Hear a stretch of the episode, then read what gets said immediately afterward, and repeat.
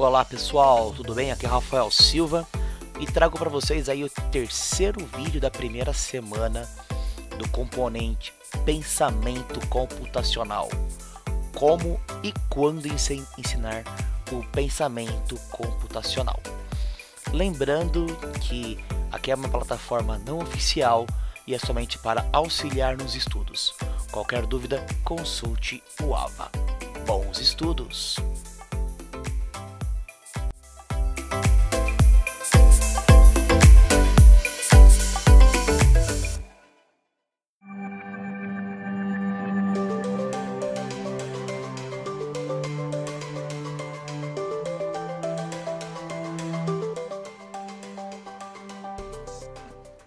Olá pessoal, tudo bem? Dando continuidade à nossa aula sobre os conceitos de pensamento computacional. Hoje nós vamos falar sobre o tema Como e quando ensinar o pensamento computacional. Bem, lembrando que pensamento computacional é a capacidade de sistematizar, representar e analisar e resolver problemas complexos. Né? Lembrando que o pensamento computacional é baseado em quatro pilares: a decomposição, que é justamente você pegar um problema complexo decompor em problemas menores para que você possa resolver esses problemas menores, né, baseado no reconhecimento de padrões. Essa identificação de padrão pode ser utilizada né, a partir do momento que você identifica um padrão em um problema menor, você pode usar essa identificação para os demais problemas, né, abstraindo informações que não são relevantes para a resolução do seu problema, ou seja, na implementação do algoritmo que vai ser uma sequência é, uma sequência de instruções para resolver o problema. Bem, mas antes de falar como e quando, eu tenho que saber o porquê ensinar o pensamento computacional. Bem, uma frase bastante interessante de Steve Jobs, né, há mais de 20 anos ele escreveu, que diz o seguinte: todas as pessoas deveriam aprender a programar computador porque isso ensina a pensar. Ou seja, é, a computação ela faz com que a pessoa passe a raciocinar de forma lógica, né? Isso é bastante importante. Não só isso, né? as habilidades do pensamento computacional estão inseridos nas 10 competências do profissional do futuro. Já destaquei isso em uma outra aula, né? Mas é importante. Isso independente de qualquer atividade profissional, é muito importante que o indivíduo hoje tenha essas competências. E nós podemos considerar aí o pensamento computacional como a nova alfabetização, né? Juntamente com a leitura, escrita e aritmética, o objetivo hoje é inserir o pensamento computacional na habilidade cognitiva do aluno, né? principalmente das crianças e adolescentes. E, por fim, o pensamento computacional né, ele deve impactar não só a sociedade, mas também o desenvolvimento das pessoas. Ok?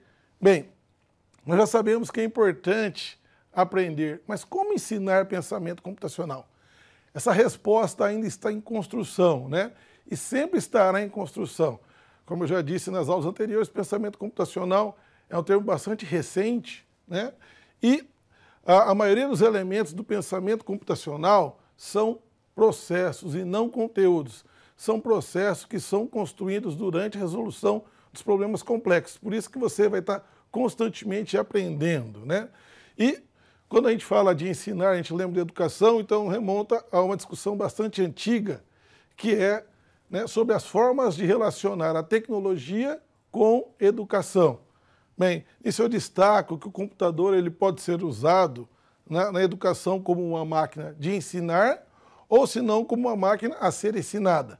Né? São dois conceitos interessantes que é o instrucionismo e o construcionismo. Nós vamos entrar muito em detalhes, mas apenas para ficar claro para vocês que o instrucionismo, é, a gente usa o computador como uma máquina de ensinar, ou seja, você vai inserir informações no computador, né, essas informações são inseridas no computador para que depois o aluno possa aprender com o computador. Né? Exemplos disso são tutoriais, exercícios que o aluno pode praticar, só que essas informações já foram previamente inseridas, ou seja, o aluno faz uma pergunta para o computador e obtém essa resposta que já foi previamente inserida no computador. Isso é instrucionismo. Já o construcionismo, o estudante ele é um protagonista né, da aprendizagem. Por que, que ele é um protagonista? Porque ele vai construir no computador aquilo que é de interesse para ele. Ou seja, ele passa a, fazer com que o computador é, realize determinadas ações né, de acordo com o seu interesse. Então, é interessante que no construcionismo é, o computador requer ações que são efetivas, né, na qual o estudante insere, no caso do computador, poder resolver o problema. Sim? Uma derivada é justamente é, as ideias de Papert, né, que ele queria usar o computador ou usar a tecnologia em benefício da educação. Uma, um exemplo dessa tecnologia é a linguagem Logo. Essa linguagem foi desenvolvida já há bastante tempo, já comentei isso também nas aulas anteriores, na qual o estudante ele pode interagir com uma tartaruguinha e essas ações dessa tartaruga são de acordo com as instruções informadas pelo aluno. Ok? Bem, mas quando eu vou ensinar o pensamento computacional? Né? É, diversos países né, do mundo já estão praticando né, o ensino do pensamento computacional. Exemplo, Japão, Finlândia, Inglaterra, Estados Unidos, Espanha e outros países também já estão inserindo o pensamento computacional, principalmente né, na educação básica.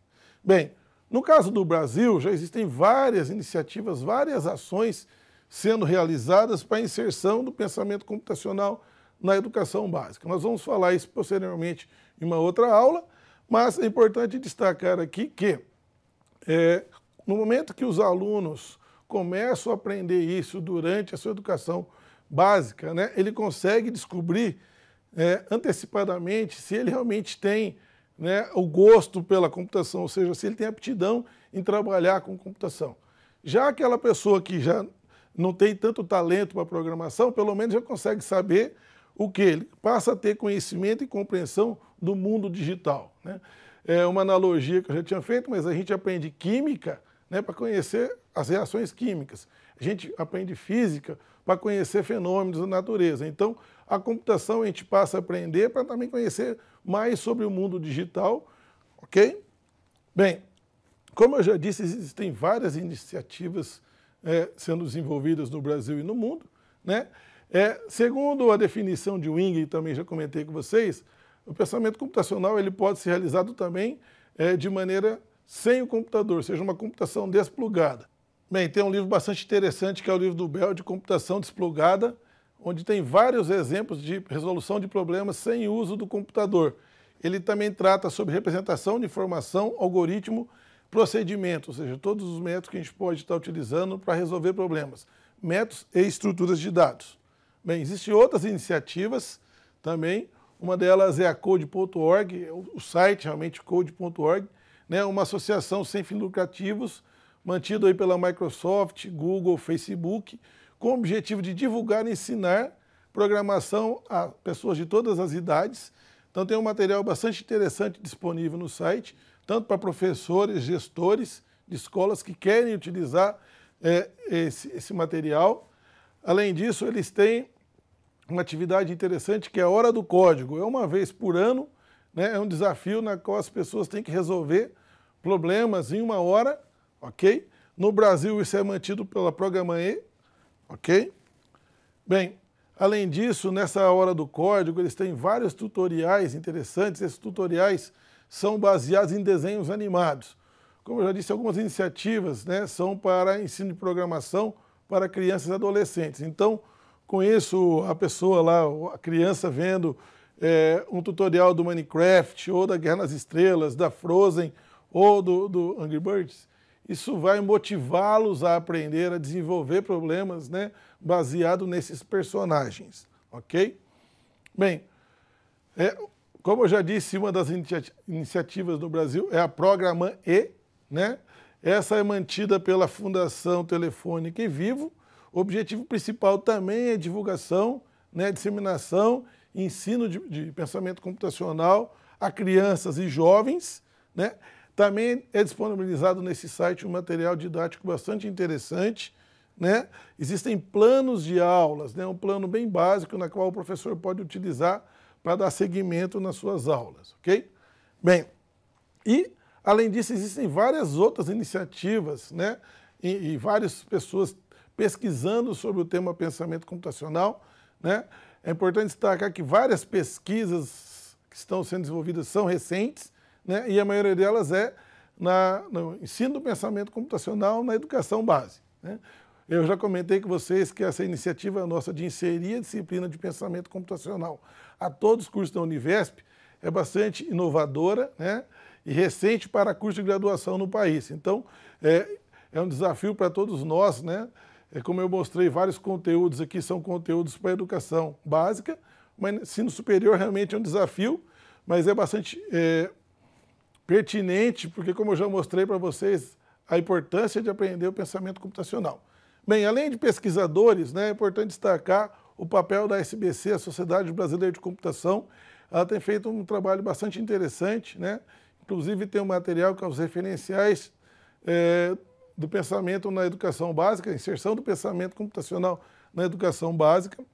É, tem outros sites também que vocês vão poder encontrar vários materiais, né, inclusive materiais que eu vou usar como referência e que estarão lá no AVA disponíveis. Relembrando, aquele livro Pensamento Computacional, depois eu vou disponibilizar ele também no AVA para vocês, mas tem o site do pensamentocomputacional.com.br, tem um material bastante interessante, o LIT, que é um, um laboratório de inovação tecnológica, o site Computação na Escola. E também o nosso laboratório de pesquisa da Unesp, que a gente tem um material, né, começando agora com algumas orientações, mas já tem um material bastante interessante para que vocês possam usar é, durante as aulas e também para que vocês possam utilizar isso no futuro quando for utilizar o pensamento computacional, seja em sala de aula ou no trabalho. Isso dependendo de cada um de vocês, que eu sei que cada um vai seguir uma carreira diferente, mas tenho certeza que o pensamento computacional vai ser muito interessante no, no dia a dia de vocês no futuro profissional, ok? Então a gente encerra esse conteúdo hoje, que são os conceitos referentes ao pensamento computacional. É, vocês vão poder ler os materiais que estão lá é, no AVA e resolver as atividades que eu já deixei disponível lá. Até logo, pessoal.